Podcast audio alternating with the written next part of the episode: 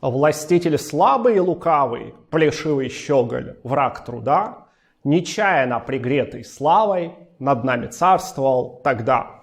Александр Сергеевич Пушкин о своем тезке Александре I, Евгений Онегин, 1830 год. К сожалению, одному из самых загадочных правителей в истории России, Александру I, не повезло в оценках современников и историков. Например, Колумб российской истории Николай Михайлович Карамзин именно от Александра I получил звание придворного историографа. Именно при финансовой поддержке благословенного императора были изданы первые восемь томов истории государства российского. Однако история Отечества была доведена Карамзиным лишь до эпохи смутного времени.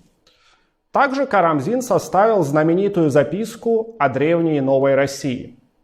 Именно она подготовила некий консервативный поворот политики Александра Павловича. Впрочем, дать объективной исторической оценки своему императору-благодетелю Карамзин, к сожалению, не успел, поскольку умер вскоре вслед за Александром Павловичем. Другой классик XIX века, Сергей Михайлович Соловьев, составил знаменитый фундаментальный труд «История России с древнейших времен» в 29 томах. Однако и он рассмотрел прошлое страны до эпохи Александра Павловича, остановившись направлении Екатерины Великой, чуть-чуть не дошел до Александра Первого. Поэтому известна лишь общая оценка Соловьевым правления Александра I. Так, по мнению Корифея, в императоре не было никакой загадки. Он являлся твердым сторонником модернизации страны. Большой любитель исторических парадоксов и классик исторической мысли Василий Осипович Ключевский оставил потомкам очень красочный курс русской истории. В нем классик нарисовал художественный, но в то же время весьма далекий от реальности образ Александра. Ключевский сравнил императора с роскошным тепличным цветком, который, однако, завял, как только ударили русские морозы. Классик подчеркивал, что личность Александра имела не только российское, но европейское и даже мировое значение. Но при этом человеком Александр оставался средней величины, не меньше и не больше общего уровня. Первым по-настоящему профессиональным биографом Александра I стал генерал-лейтенант Николай Карлович Шильдер. Он оставил очень фундированный четырехтомник под названием «Александр I. Его жизнь и царствование». Именно Шильдер поделил правление императора на два периода – которое впоследствии стало классическим. Первый период реформаторский и второй реакционный, между которыми стоит Отечественная война 12 года. Но в целом Шильдер очень критически оценил роль императора в отечественной истории. По мнению историка, политика Александра стала не только причиной восстания декабристов. Более того, в дальнейшей перспективе она привела к поражению в Крымской войне, состоявшейся через 30 лет после смерти Александра Павловича. И вот эту генеральную линию Шильдера в начале 20 века продолжил, как ни странно, потомок самого императора, великий князь и историк Николай Михайлович Романов. Вот этот историк из царской династии утверждал – что да, личность Александра весьма сложна и противоречива.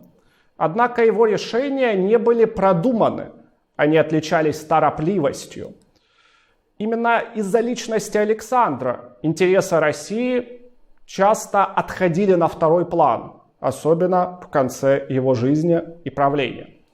Так, по мнению великого князя, Время правления Александра очень важная история для истории страны, однако несчастная для русского народа. В советское время Александра часто критиковали именно за нереализованные реформы. Частичный пересмотр произошел только в период развитого социализма, в период правления Леонида Ильича Брежнева. Например, биограф Наполеона Альберт Захарович Манфред назвал Александра самым умным и самым умелым монархом сразу после Петра Великого. Другой историк и популяризатор науки Натан Яковлевич Эйдельман попытался хотя бы объяснить, почему Александр, мечтавший о реформах, все-таки отказался от этой идеи. Он отмечал, что дворянство могло поступить с императором точно так же, как и с его отцом. У Александра попросту не оказалось социальной опоры в обществе, поэтому и реформы в конечном итоге не состоялись. Однако полноценная ревизия оценки личности императора наступила только после 1991 года. Так, на современном этапе в серии «Жизнь замечательных людей» сразу вышли три книги об Александре Павловиче. Автор одной из них, историк и литературовед Александр Николаевич Архангельский утверждает, да, император был твердым сторонником реформ, однако они, как мы знаем, не состоялись. И не состоялись они не потому, что страна была в принципе нереформируема, а потому, что реформы Александра оказались сшиты не по мерке России, а по мерке европейских государств. То есть, если бы Александр реформировал, например, Францию, то там эти реформы бы состоялись, но не в России. Еще один автор, Анри Труая, это французский историк русско-армянского происхождения. Его семья, кстати, родом из Армавира. Вот. Труая подчеркивает, что император имел шикарные условия для реализации реформ, когда вступил на престол в 1801 и когда победил Наполеона.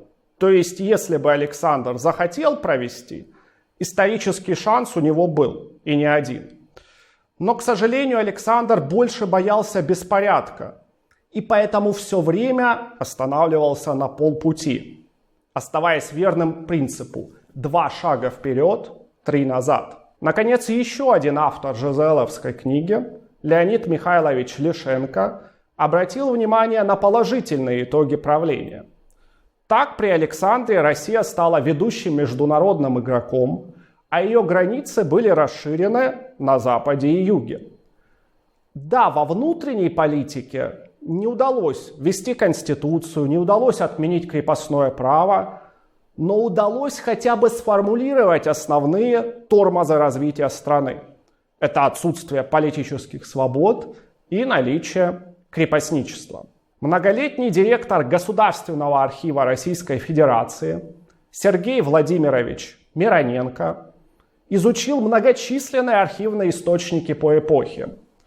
На их основе автор показал, император искренне стремился к освобождению крестьян – причем думал он о реформах не только в первый реформаторский период, но и даже в реакционный вплоть до конца своего правления и до конца своей жизни.